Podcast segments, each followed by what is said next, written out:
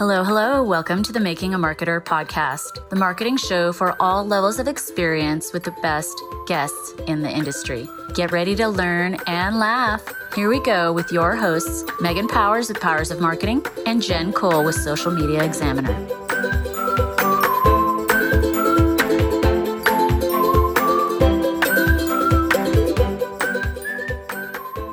Hello, hello, and welcome to episode 52 of the Making a Marketer podcast. Today, we're talking about how to get sales leads from social media with Andrew and Pete. Oh, Hey. we are so Thanks stoked to be here. So, this is a unique situation. We're all sitting in the same room. I know. And um, we're on like a legit podcast room rig. We all have our own mics and mixer and, And we, headphones that it's ruin our amazing. hair. Yeah, Pete did his hair for us, and Now it's ruined. it's still no, it's still gonna look good. No, it looks terrible. My host is Jen Cole, and she is sitting right next to me for only the second time in 51 episodes, 52 episodes now. It's crazy. Hi, Jen. How's it going? oh my gosh, hi. Welcome to San Diego. Thank you. So happy to be here. So, this is a unique situation also in that we are sponsored by some restaurants here in Seaport Village for this show and this opportunity to record in this special podcast place. The restaurants are Harbor House, Edgewater Grill, and Pier Cafe here in San Diego's picturesque Seaport Village. Three downtown waterfront dining experiences with the best views in the city. It's family owned and um, here since 1980 and recommend you come down, enjoy some seafood, steak, California cuisine, tasty craft beer and cocktails with a view. Absolutely worth a visit on your next visit to San Diego, Seaport Village and Harbor House, Edgewater and Pier Cafe. Okay, so I have Andrew and Pete's bios. Andrew Pickering and Pete Garland, aka Andrew and Pete, are business partners and best friends after meeting on the first day of university. They live in Newcastle, England, correct? Correct. They both always had a passion for business and entrepreneurship and ambitions to one day rule the world. So when they graduated, they decided a proper job was not for them and they set up their own company. So fast forward to now, Atomic. The main aim of their business and headline program, Atomic, is to help other small business owners grow and scale their businesses online. An Atomic business is a small and mighty business. That's what they believe that it's actually better being small because they can scale their businesses in better ways whilst keeping the freedom and flexibility that a small business offers us. I took your words and made them from my own perspective. Say, Did I that think sound that's familiar? The best bio. That's good. that was- I don't yeah. remember writing that. No, I we took gotta, it from your steal website. that one. I took it from your you. website and I just put it in my in my in my Just perspective. corrected the grammar for us. Thank you. no, from my own perspective.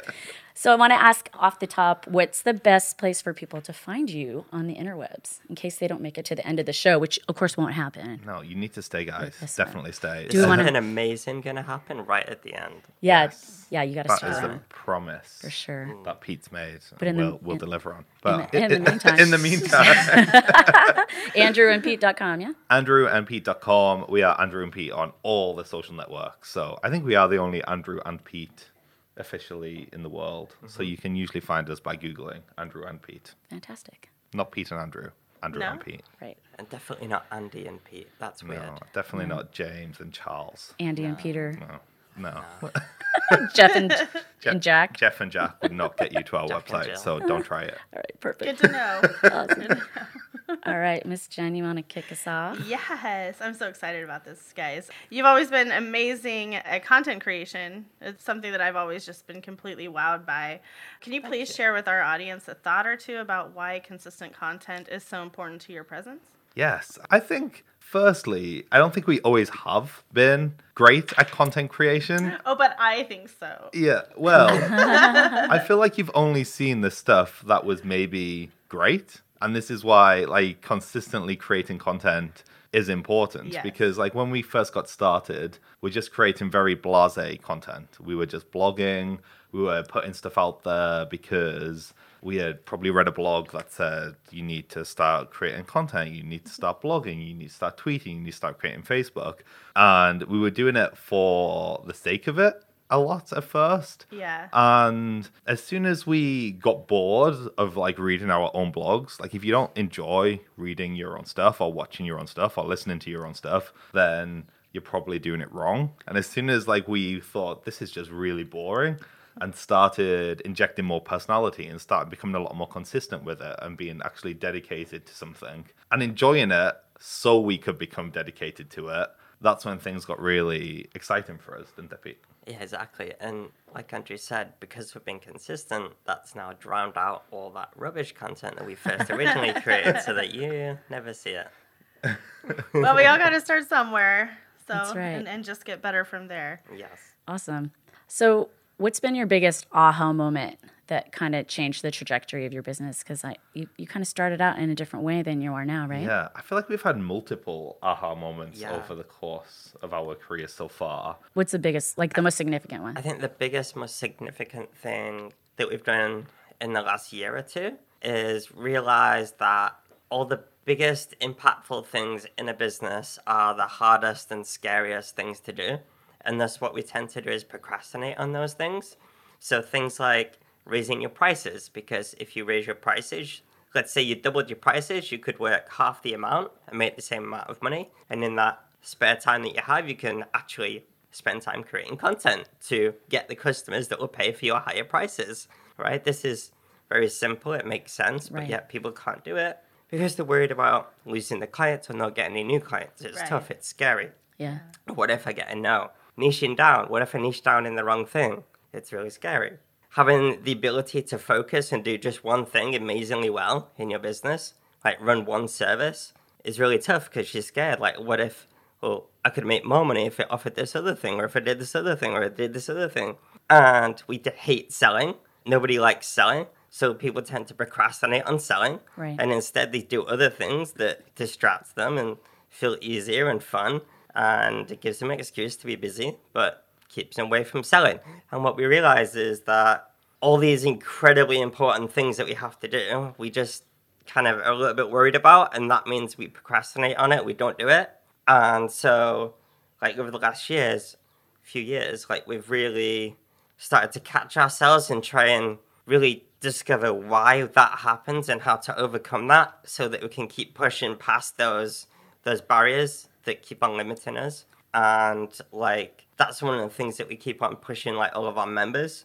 And the moment you can do that the moment you realize then you have way way way more success. Like like we've like grown the most this year than we have in the last like 10 years. Oh, wow. Wow.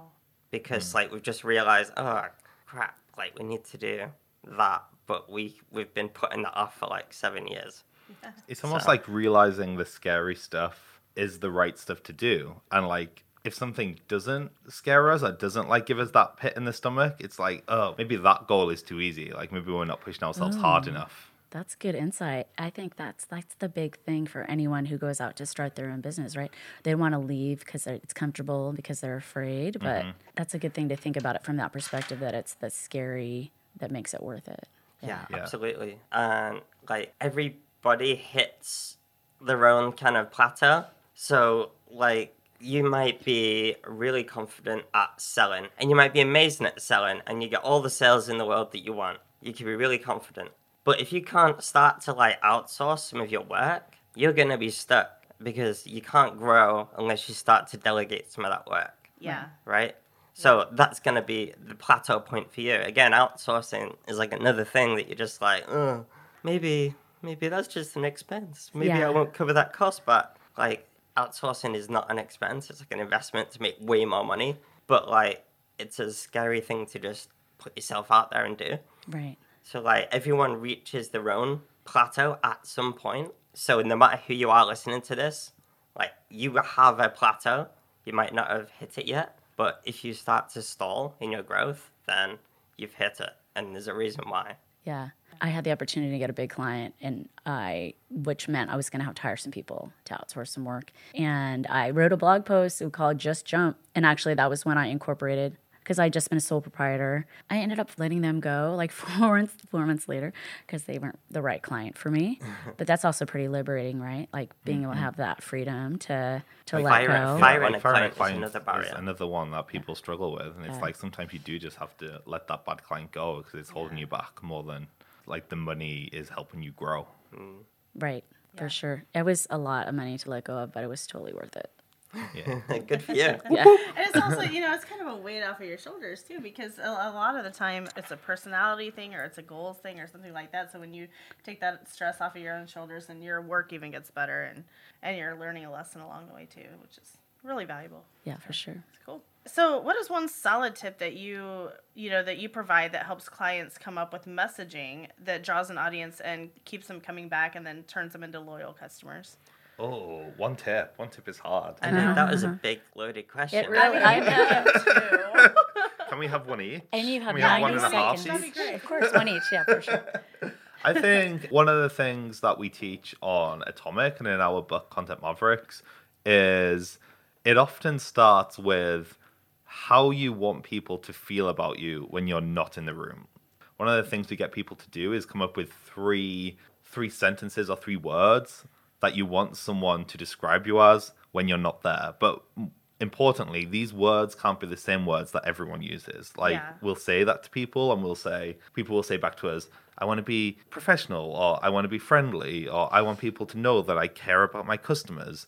And it's like that's all great, but when you're trying to stand out and create like a message, everyone's saying that. And it, it almost like doesn't matter anymore. Like I care about my customers. Like yeah, you should care about your customers. You're not going to build a standout brand on caring about your customers, really. So can you come up with three words or phrases that no one else is using?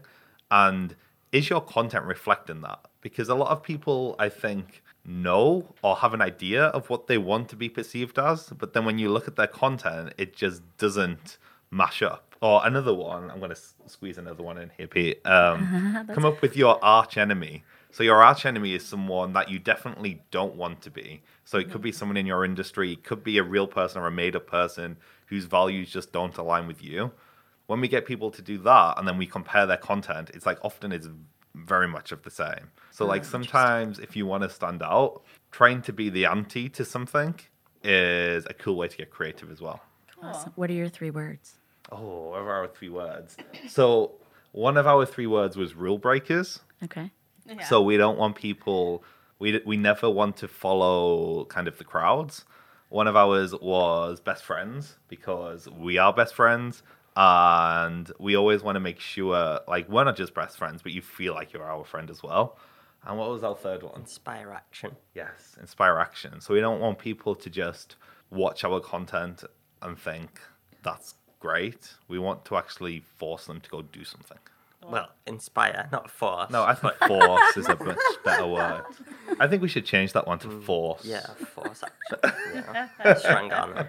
So Uh, like you. Okay, so my response to that question, uh, a completely different tact. So that's interesting how we perceive that question.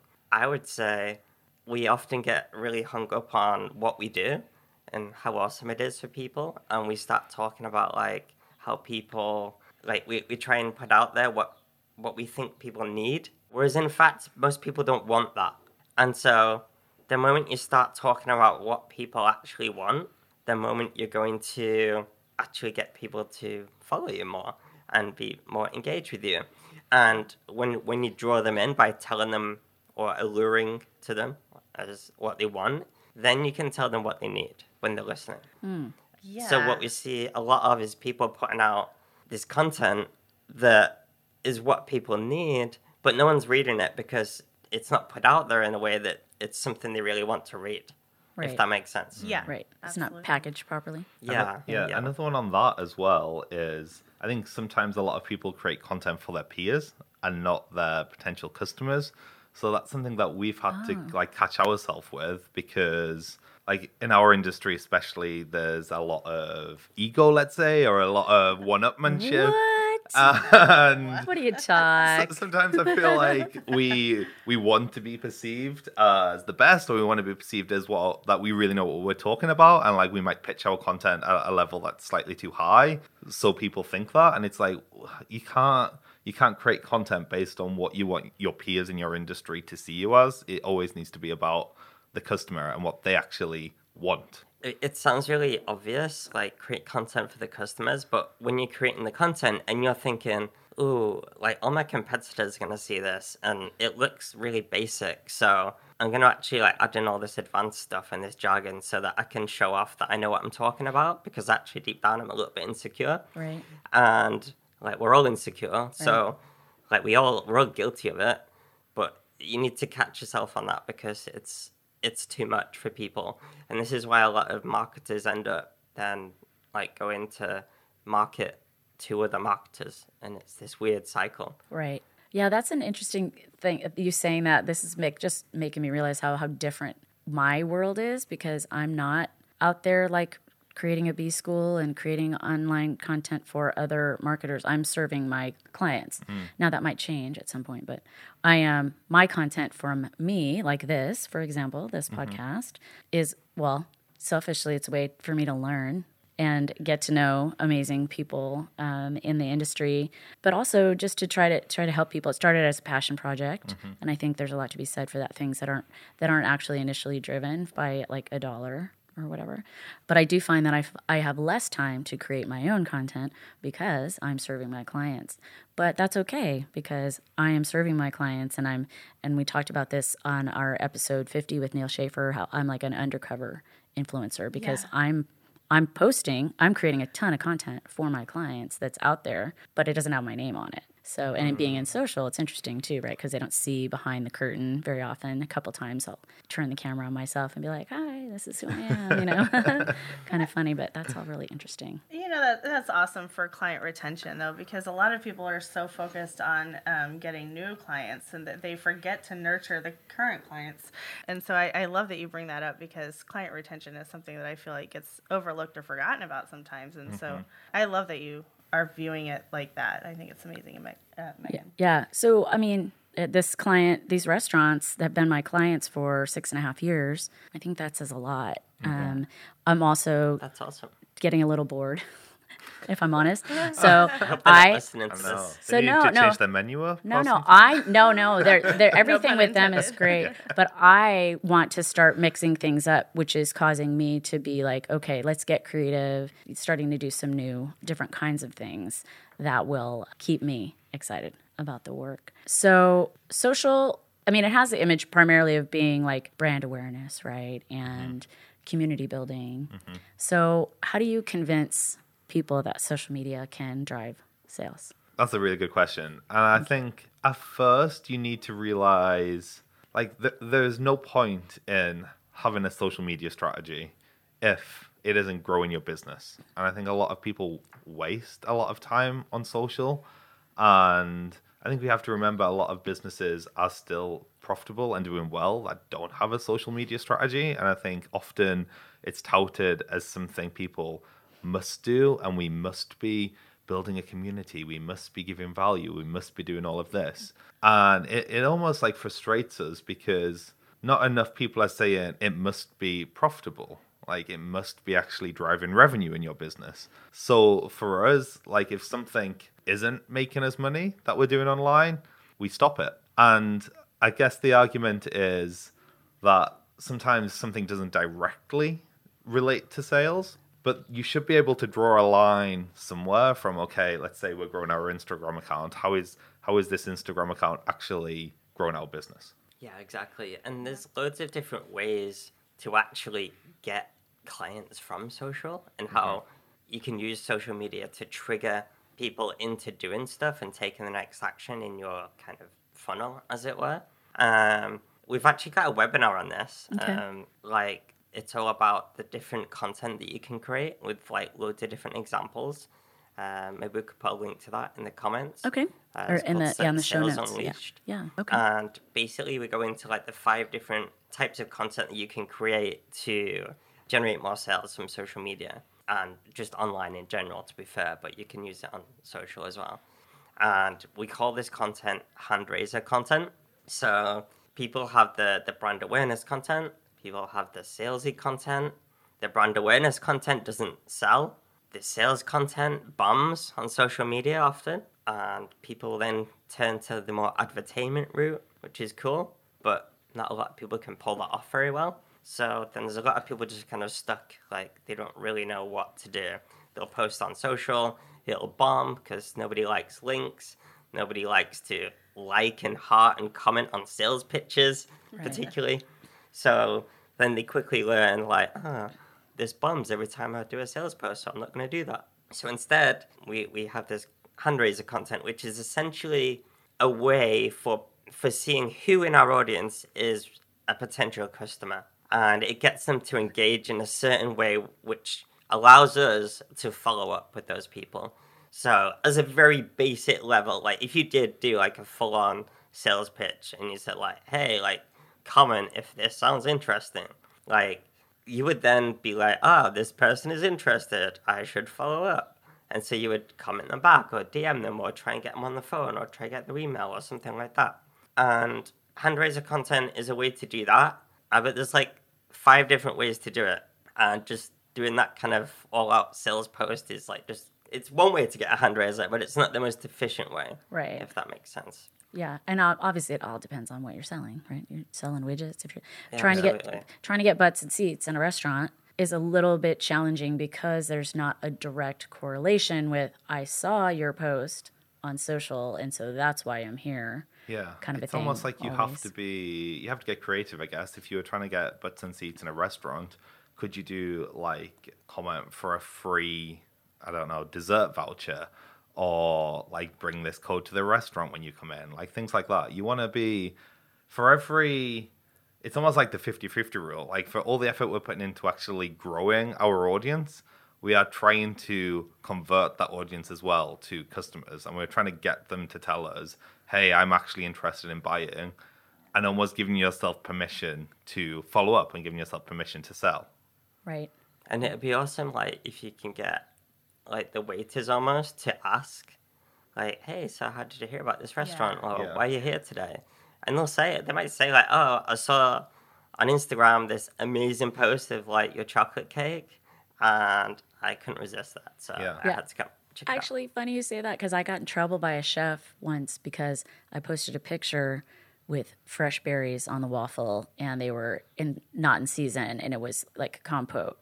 And she said she had like three different people that she had, and I was like, okay, good news, bad news. I mean, yeah, yeah, bad news that they were upset, but good news, that that's really good feedback for me to know that that's that they saw that and then that's what got them in the door. Right? Yeah, yeah, yeah exactly. Cool. that's so, cool. I think bots as well with restaurants is yes, something that that's next on my list yeah, of like, things to get more creative with and do that. Yeah, for yeah, sure. great hand raiser. Like we're not necessarily yeah. using our bot for like broadcast messaging because I do think that is starting to get a little bit annoying at this point, but people self-serving and raising their hand through our bot so we can like jump in and start that sales conversation for us is working really well at the moment. Like a bot on our on our sales page is just the best thing ever. It converts so well. It's ridiculous. Like like feel free to go check it out as well if you're listening. Yeah. Just to have fun with it. We we actually get people doing that all the time. I'll see someone go through the bot and then they'll comment at the end like, "Oh, just testing your bot." Yeah, um, oh, that's funny.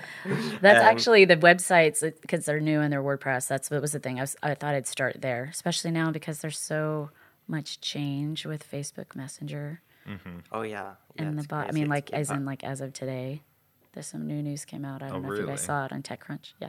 So uh, yeah, check. Yeah. yeah. been too busy here in San Diego. Speaking of San Diego, so we like to take a brain break in the middle, talk about something mm-hmm. less heady. So the topic is always it's related to like the holiday or whatever's coming up, right? So the question today is what's your favorite thing to do when you're in San Diego? Um, other than attend social media marketing world. Oh my god, there's so much great. I love uh, the Cheesecake Factory. we don't have those in the UK. Yeah, it's like sense. let's we're, go to the cheesecake. We're gonna edit. We're gonna edit that out. he said he said Harbor House. I don't know if you guys heard that. He said Harbor House. Yeah. Uh, to be fair, like the Seaport Village. To be fair. Did I sound that posh in, posh in English then? I, No. That's no. from Letter. Kenny. I feel like we just sound Letter posh. Kenny. I love sounding posh over here. That's probably one of my favorite things. Everyone takes the mick out of us for how we say Twitter Oh, I love it. because they're all like, "Oh, Twitter," and You're like Twitter. and yeah, they say they Twer. like It's like slur one it in. America. Twer. It's like Twitter, Twitter. I li- I say it like Twitter, but you say it like Twitter. I feel like we haven't answered the question yet. Oh, what is our awesome. favorite Yeah. thing? To I do? love going to the Seaport Village. Um, there's a beautiful place called Harbor House. it's got a How, great how close? view. How close is that to cheesecake? It's right Um, behind it. Yeah. It's near the Cheesecake Factory, yeah. It has a view. Cheesecake doesn't. Just saying. I mean, when you're this close to the water, why wouldn't you sit at a restaurant that's got a view of the water? Just We, li- we love Balboa Park, the Yeah, the zoo. zoo. We love. do you that make it it's up to close La Jolla proximity. and Del Mar at all? We want to go to We, La we Jolla want to go this to time. La Jolla don't we? this time. Okay. We found we made our way to Old Town and we had the best Mexican Ooh, food Old we had Town. ever had in our lives. That was so good. that Nice. Mexican food. So so good. And the best margaritas going. they weren't margaritas. No, not they Were out margaritas. of this world Oh. margaritas. Yeah, Like, they were margaritas. Out, but out of this world. Out Yeah, of this world. like, I they thought you were taste like correcting me then, but it was like a double. They weren't No, margaritas. He was elevating. They were the best Yeah. margaritas. Awesome. well, there you have it. All right. And Jen, what's your favorite thing? Oh, Megan, you're going to appreciate this answer, I think. My favorite thing to do in San Diego is anything that you take me to.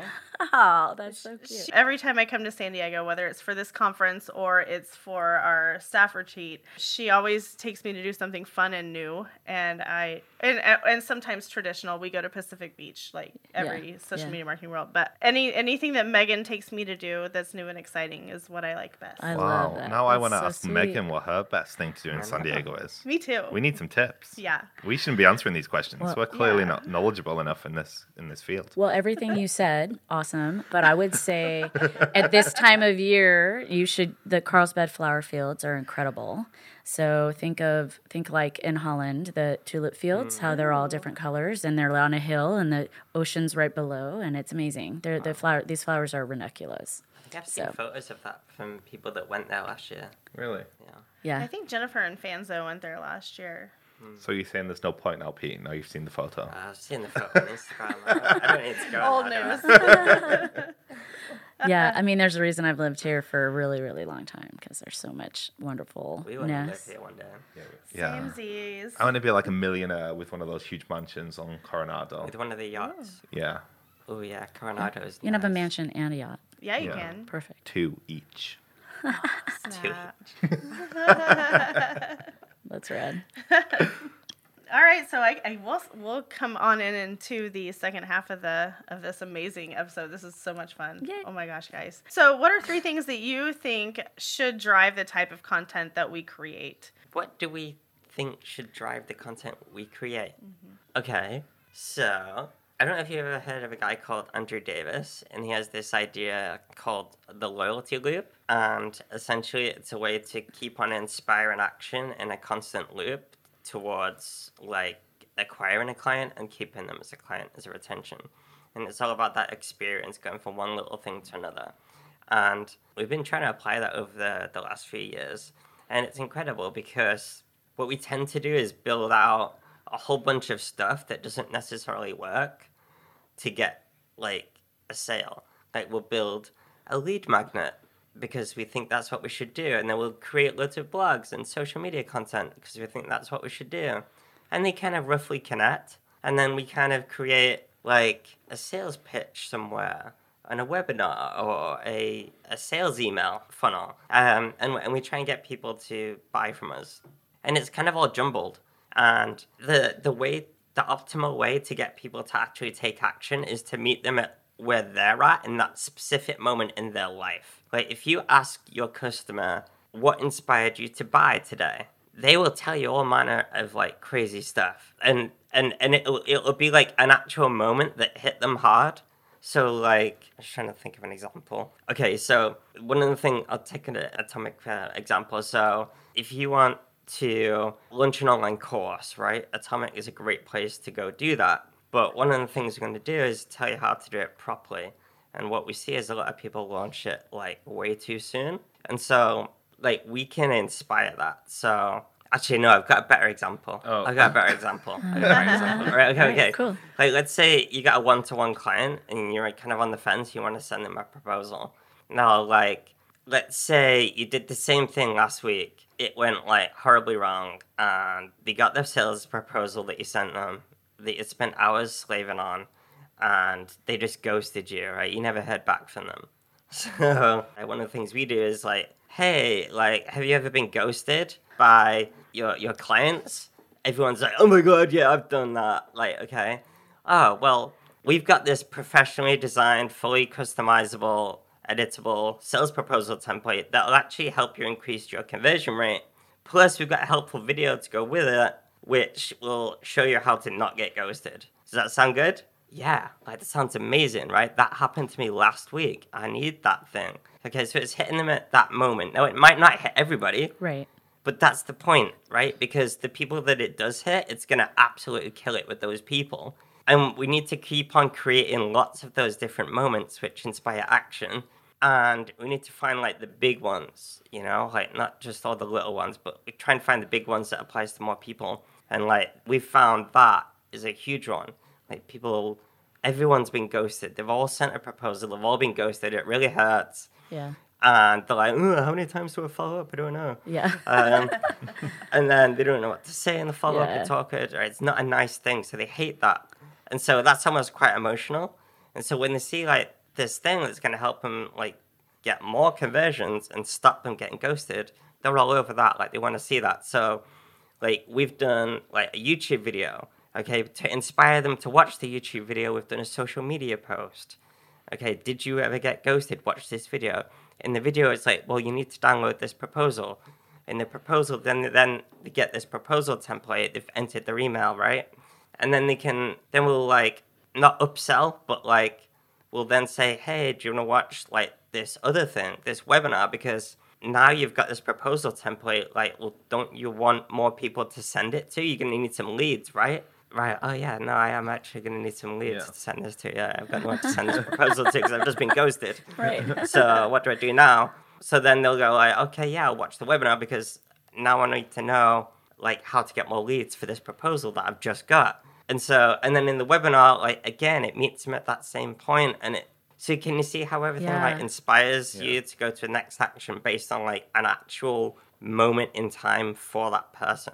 Right. And, And it has to be quite specific. So we've Right. been doing quite a lot of work with Andrew and Andrew Davis, and one of the things that he's taught us is stop trying to be so broad. Stop tr- trying to create content that relates to everyone in your audience, not just like everyone, but everyone in your audience. Like think about those really specific moments that not everyone might have, but as when someone reads that, or someone gets that email in their inbox and they see it, they think, "Wow, okay, this one's for me." That's how you get people to actually click on emails, to watch the whole video, to like follow up with the webinar, to reply to the emails mm. by not being so broad and trying to really narrow it in on one specific either problem or situation that a potential customer has found themselves in. Like if you don't get an email back saying, ah, guys, like I felt like that email was wrote for me. Right. Like you're not hitting the mark. Yeah. Right. I think Jen asked for three things. I don't know Uh, if that it's- classes it's as all right. three or Uh, 300. 300, right? Yeah. Well, and I'm thinking when we market this podcast episode, it will be Have you ever been ghosted? Yeah. Andrew and Pete will tell go. you what to do. Get our template. listen to this listen to this show and you'll learn what to do. Okay, so you guys have a conference that you hold Yeah, called woo. Atomicon. So You have to say it more um, excited, like Atomicon. Atomicon. So tell our listeners about Atomicon. What's the deal? So Atomicon. And do you need to outsource the planning of it? Because you guys are you guys I doing No, that we need to talk to you. We need to go have some wine after this and uh, chat about this. uh, Atomicon is happening in Newcastle in the UK. Newcastle is the party capital of the UK. It's the most fun city you will go to in the UK. So good a beer was named after it. So good, a beer was named after it. Oh yeah, that's true. Uh, that's where we live. Yeah. That's why it's there, Yeah. basically. Right. Yeah. It is a conference for small business owners. So if you are a one man band or if you have a small team, this is a conference for you. It is marketing and more. So it, it will teach you how to market your business, but we're tackling a lot of other topics around actually growing a small business. Things like pricing, things like th- sales, things like building your outsourced team, all the different things that hold people back. That is the conference to go to to get inspired, to get rocking. Like we want to leave you feeling like you can take over the world wh- when you leave this conference. It's gonna be like the most fun Instagrammable conference you've ever been to. Yeah. and the beauty of the conference is that like you can't get access to it unless you're part of our atomic program. Right. Uh, it comes part and parcel. yeah, it's And- free for members. It's free Oh, for okay. members essentially. And what happens is because when people go to the event, like you get all inspired at an event usually, and then you go away, and a month later you get back into the same old routines. Yeah. Okay, you get overwhelmed by the things that you learn, and ultimately you end up in like this not so great place. Okay, you, you might have had some breakthroughs, you learned a lot of stuff, but did you actually apply it? Right. And then the next year comes around and you go to the event again. Whereas actually with Atomicon and Atomic, like we've got the inspiration and the support and the training like all year round so that you never plateau. And that's the key. Like the people that do both are the winners. So that's why they're together. That's why you have to do both because you'll have way more success. And that's like it's really inspiring to see how everyone does. Mm-hmm. It's like it's the best. It, it makes our day. Like every day, there's someone like posting like, "Oh, just done this amazing thing," That's like, that's rad. and it's the Yeah. Best. As an events person, wh- if when you can build community and have that face to face, and it it ties it all together, and I preach the before, the during, and the after anyway, because so Yeah. many event organizers lose sight of the after. Yeah. they just go on to the next. They're like, okay, we're booking. Like I went to, we went to one in September. I won't say what it was, but and then I haven't seen anything from them again. Mm. they look at your Basically. tweets in September. And they don't even have. I'll tell you after. And they don't even have a location booked yet for for the next one. So anyway, all that to say though, that that's super smart. Obviously, you guys are rad. Yeah, you need So to. rad. Yeah, if you've got like a standalone event, like definitely, you know, as well as Drew would say, um, extend the honeymoon phase. Uh-huh. Right? which, which is a nice little way of putting it. Yeah, for sure. you know, social media is still kind of new. I know that it's been around for a while, like over a decade, but it's still to a lot of people still seems pretty fresh and new. And um, and defining ROI is is always going to be a conversation. So if someone needs to show uh, their client or boss ROI on their social media, what's your number one tip? I feel like you have to build in a way to track that. And I feel like it's almost hard to do that afterwards. Yeah. So it almost goes back to what we were saying before about like the hand raiser content. Like if you are just posting for posting's sake, tracking ROI on that is difficult. Yeah. Like coming up with ways to create those hand raiser moments where people are saying, you know what, I am interested and you can and you can show your boss or your client or whatever. Look, like we did this post, like 30 people here raised their hand and said they were interested. Of those 30 people, we got 20 on the phone and we closed 10 of them or however it goes Right, right. Yeah, that's cool. that's how you start to do it. It can never be like an afterthought. Like, how are we going to track ROI with all these Yeah. pretty Instagram photos? It's like Right. it needs to be intentional. Every post Right. is intentional. Is the purpose to gain more followers? Is the purpose to raise the like engagement in the in the community? Or is it more about getting those hand raisers and getting those sales in the door? And if you if the if you're just kind of creating content just for the sake of it, and oh, you're doing your standard three posts a week, like it's it's not nothing's gonna happen. You're gonna you're gonna eventually lose that client.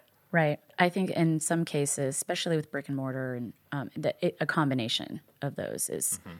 is good around just not always trying to sell or Yeah. coming off as salesy. Of course, there's you post a picture of steak and today's today's surf and turf day, so I posted a picture of steak and lobster from Harbor House, mm.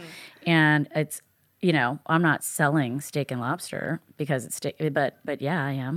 yeah. Yeah. Yeah, yeah. I'm selling the view and the meal, and it happens to be surf and turf day. So the- it's like it's interesting for like a restaurant. Like you can post something like that, and you can get good engagement, like just depending on you know, like hey, like who likes steak Yeah. or whatever. Yeah. But you are inherently selling. You're reminding people of your products constantly. So I feel like that's quite nice for products. When it comes to a service-based business, people are really struggle with that Right. because that doesn't work the same way. You can't Exactly. constantly post like a picture of your one-to-one social media management services, Right. Right. You know, like Super that's not a thing. Yeah, right, right. Um, so you have to think of different ways to do it. But like, like I said, it needs to be a purpose to it. Are you trying to build relationships in that post, or are you trying to get people to raise their hand in that post? Like one of our favorite ones that works really well if you have a service business is just a price guide. Like if you people always debate should prices be on your website, should you or, or can you not put prices on your website? We found a really nice in between is having like a downloadable price guide that people can like opt in to like find out more about working with you, how much Ah, things might yeah, yeah, yeah. That works really well for if you are a service business. That works really well. We encourage all of our members to try that to see how it works. And one of our members, she does content creation for other businesses. She created one of these price guides, put it on her Facebook page. The post itself didn't get a ton of engagement, but people were clicking through and downloading it and booking in calls with her. I think she had like five client calls booked in Yeah. based on like one Facebook post that maybe got like three likes and four comments. How about that? But like, Right. if she wasn't measuring you the likes and comments, comments. she was measuring how many people are actually clicking through and booking in those meetings. Right, right. Yeah, the vanity metrics don't indicate the full picture, especially nowadays. And now that social has been around long enough, that a lot of people are just trolling, right? They're just mm-hmm. kind of they're looky loos. They see it, you know, like, and I, even even with the podcast, it's kind of a funny thing, right? Like, because you see, oh, all these downloads, but I don't know who they are, you know. And then I'll meet people at social media marketing world who know who I am from my podcast, and it's like, oh, that's so cool. That is so cool. Yeah, Just one time and podcasting is a over the moon. really tough one, Oh, isn't it? hate Like, Yeah. Because you don't get feedback, guys. If you're listening to this, please tell Megan and Jen how good their podcast Yes, is. please do. Because Thank you you. just do not hear the feedback like you do with like a YouTube video or We, a blog. we had like two seasons of a podcast and we couldn't stand it because we'd put it out there and it would be like, well, that's it. Like, did anyone listen to it? Is anyone going to listen to it? Did anyone like it? And then, like, three weeks later, like, we'd get a message like, hey guys, that was the best podcast ever. And it's like, oh, like, what was in it? I can't remember. Like, you know, and it's like, oh, that killed us. Like, we couldn't deal with that. Yeah. Yeah. That's why we prefer, like we prefer our YouTube channel. I was just gonna You say, can uh, tell us, tell our listeners about your YouTube. Your, your videos are amazing. Andrew, AndrewandPete.tv will take you to our YouTube channel, AndrewandPete.tv. Like you can get instant feedback on YouTube. Yeah, for like sure. you can see comments with people's faces and likes and the views, and so you immediately know, okay, this video did really well. Right. This hit hit the mark. Or I think what Pete's didn't. saying is we're really needy. Yeah, and yeah. We need Totally to know needy. people like it. Yeah. Hey, we all like to be liked, right? Yes. So I don't even think I mentioned this at the top, but we are at Social Media Marketing World right now. Oh yeah. It starts tomorrow, and Andrew and Pete were keynoted last year. So that was insane. it was like that was probably the most insane So experience. S- Sat on that stage with like five thousand people there. Uh, And you Crazy. rocked it. Thank, you. Yeah. yeah. so was that in terms of feedback? Is that probably the single thing you've gotten the most feedback about? I Or- think like probably the day after that social media marketing world keynote is probably the biggest our egos have ever been because it was like we couldn't walk down the corridors without we like Your held heads it got at so pee for big. so long. Yeah. It was like uh, to get to the restroom. Oh, that's like, funny. Goodness. it was so much crazy. fun. We were so But it- we yeah. just felt so privileged that Yeah. um, the guys at Social Media Examiner gave us that opportunity because we didn't feel like we deserved it at that point, but we took it with both hands and ran with it. Yeah, you hard, did. didn't we? yeah, well, and it was so unique. It wasn't like a, any keynote w- you know we'd ever seen. So good job on Thank that. you. Okay, so we have well, one final question and then maybe a bonus question. Um, we're running low on time. So you mentioned niching, and so talk to us a bit about Sorry, um, I think we said niche, niching. ah, niche, niche, niche. The riches niche. that are in the niches. That's the phrase. Uh, yeah, that's totally the phrase. So you guys are fans of this. So what do you think are the biggest benefits? Ooh. Oh, Biggest benefits of niche. Yeah, the biggest, well, one of the biggest benefits of niching is focus. So if you are trying to be everyone to everyone, that's really, really hard to build a profitable business on. I think again, when it comes to content creation and social media, it's so competitive these days. Say if you launch a podcast, let's say, if you launch a brand new podcast today, like you basically have to get someone to replace one of their other favorite podcasts because no one's got more time these days. Yeah. So you need to convince someone, okay, I'm going to listen to this show over all these other shows I've already been listening to. And if you have a niche and you can say this show is for this person and it goes back to what Pete was saying, like creating those moments where people think, yo, that's me. I, I need to listen to that. I need to click on that. It's much easier to do if you are already specific with who you are talking to. And one of the things we say is that you don't actually need to niche, but you need to do the thing that a niche allows you to do, which is mm-hmm. twofold. Okay. So, number one, it allows you to focus. It allows you to focus on who you're targeting it allows you to focus your efforts. It allows you to focus like what you're selling and what the pain points are, what the messaging is, and that kind of thing. So allows you to focus. And the other thing is that it needs to make you the obvious choice.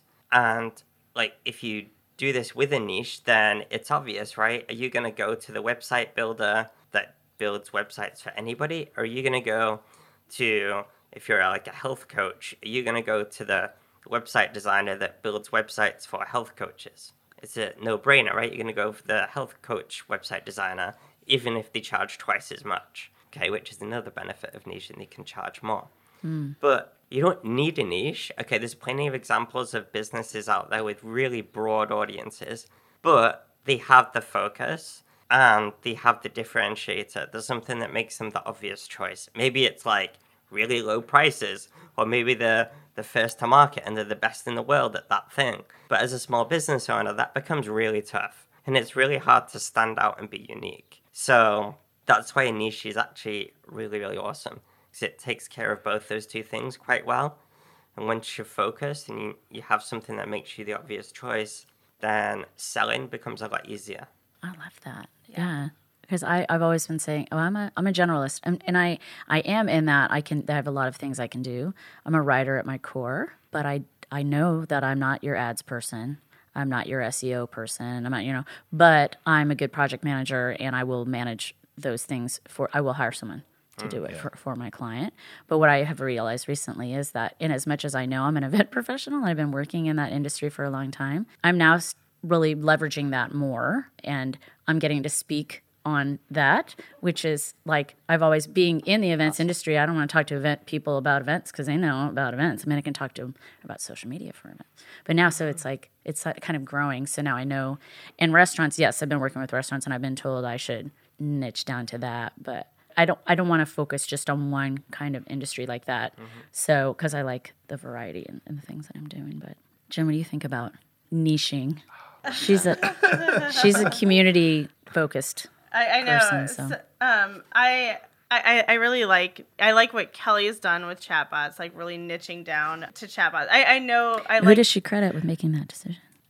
you guys. I think it was just me, actually. Oh, was it just yeah. you, Andrew? we love Kelly. She's like the perfect example of someone that's actually taken our advice. Um, My advice. And, and Poster really, child. Definitely. Really, number one fan. I was just going to say, like, head of really your fan gone club. for it. Like, the, because like we admire her a lot because it's really really hard to stay so focused mm-hmm. as she has and she's relentlessly created content about chatbots and she's pushed herself and every opportunity she's had like like she's an atomic member and like she'll occasionally like reach out and she's like i've got this opportunity like i'm gonna do this or i'm gonna pitch this or whatever like what do you think and we've always just pushed her to go like a little bit higher and if you're alone, like you need somebody. Like if yeah. it's not atomic, right? Atomic's awesome, but like you need somebody. Right. So, like we're there to constantly push our members.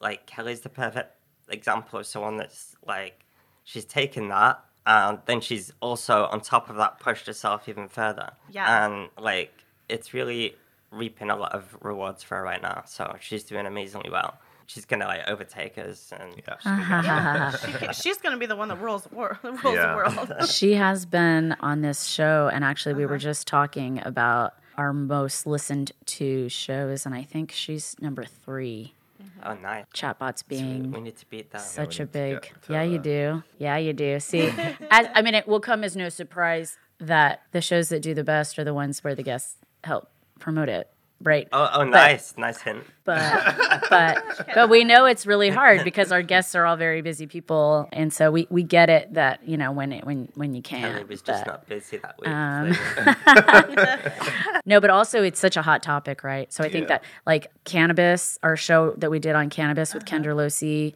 So AI chatbots is the number one. Second is, and that was with her. Marketing's role in incentivizing performance is number two, and cannabis um, marketing is number three.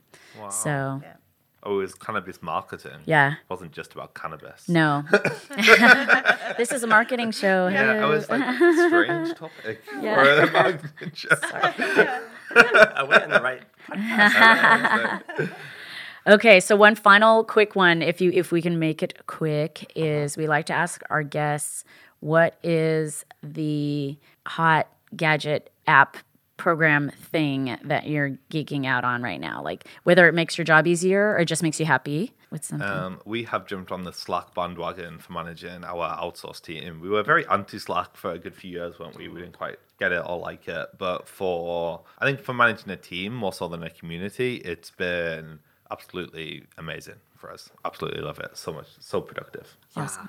Oh, Video Ask is another good one that we used. Video Ask by Typeform. It's a fairly new tool, and you can basically embed a video on your sales page or any page, and it's you asking a question, and then they've got options where they can click, and then it's another video that pops up. And you can like create a flowchart where it's all video based. I don't know if I explained that very It's well. I thought like I thought you were um, going to say they could answer back. I was going to be like, Oh wow. no, they Well, can. actually No, they can. can. Oh, yeah, really? and they can click Yeah, they and can they can record the record face it. and Yeah. audio or just type, and that goes through, and then you can reply to them if you want. It's almost like a chatbot, Yeah. but like Video all based. video, Huh. and you can embed it on your page. Nice. So what's the name of it again? That's Video Ask by Video Ask. Typeform. Okay. Awesome. Well, I am so happy that we made this work. Me I mean, This was so much fun doing it in awesome. person. Uh, yeah, doing it in person and doing it in a legit space. So we are time lapse videoing this and videoing it also. And you're really just looking at the back of Pete and Andrew's heads. There's the other cameras over there. Hi. but uh, yeah, I want to thank Seaport Village for letting us use this space. It's been amazing. And I want to thank our guests. Thanks, Andrew Thank you and for Pete. having us. Thank Yeah, you. And uh, I haven't complimented your podcasting voice yet, but it's beautiful. Oh, thank you. Totally different to your, how you normally sound. Oh, really? It's like all of a sudden, It's my on air. Put a, put some headphones and a mic on a mic in front of me, and I become a different person. She's so mellow. Ah, Okay, well, thanks thanks for having us on the show. Thank it's you been so awesome, much. and thank you everybody who's listening. We really appreciate that. And if you learned something today, then please do hit us up because we're very needy and we want to know whether this went down well. If you hated us or if you really enjoyed this. If you hated us, you can keep that to yourself. yeah, yeah, and if you want to, if you want to review the podcast, you can mention this show specifically if you'd like, There we go. and that would be even better That'd be cool. Because we love. We're not we're not terribly nitty, but we do like rates and reviews because that helps us be seen by more people. Absolutely. Especially if you're a Spotify person, because that is a particularly sticky wicket to get I visibility have on. just made the jump from Apple Music to Spotify. You did, okay. So I will get on that for you. Okay, perfect. Thank you, Jen Cole. Oh my gosh, thank you. This is amazing. I love it. What a fun episode, guys. This has been incredible. Thank you, Megan. Can we go and drink some wine now? We Let's can. go We're gonna drink go some drink wine. some We wine. should have had the wine for the podcast. Ah, You guys just watch for this the wine After selfie. show. we could have gotten it and brought it in. Yeah. But then the, then the show would have gone on for 90 minutes and we totally would have. And we would have just laughed the Yeah, whole yeah, we would. We're gonna go laugh some more. So, all right, thank you to our listeners so much for listening to episode 52 of Making a Marketer, and we will catch you next time.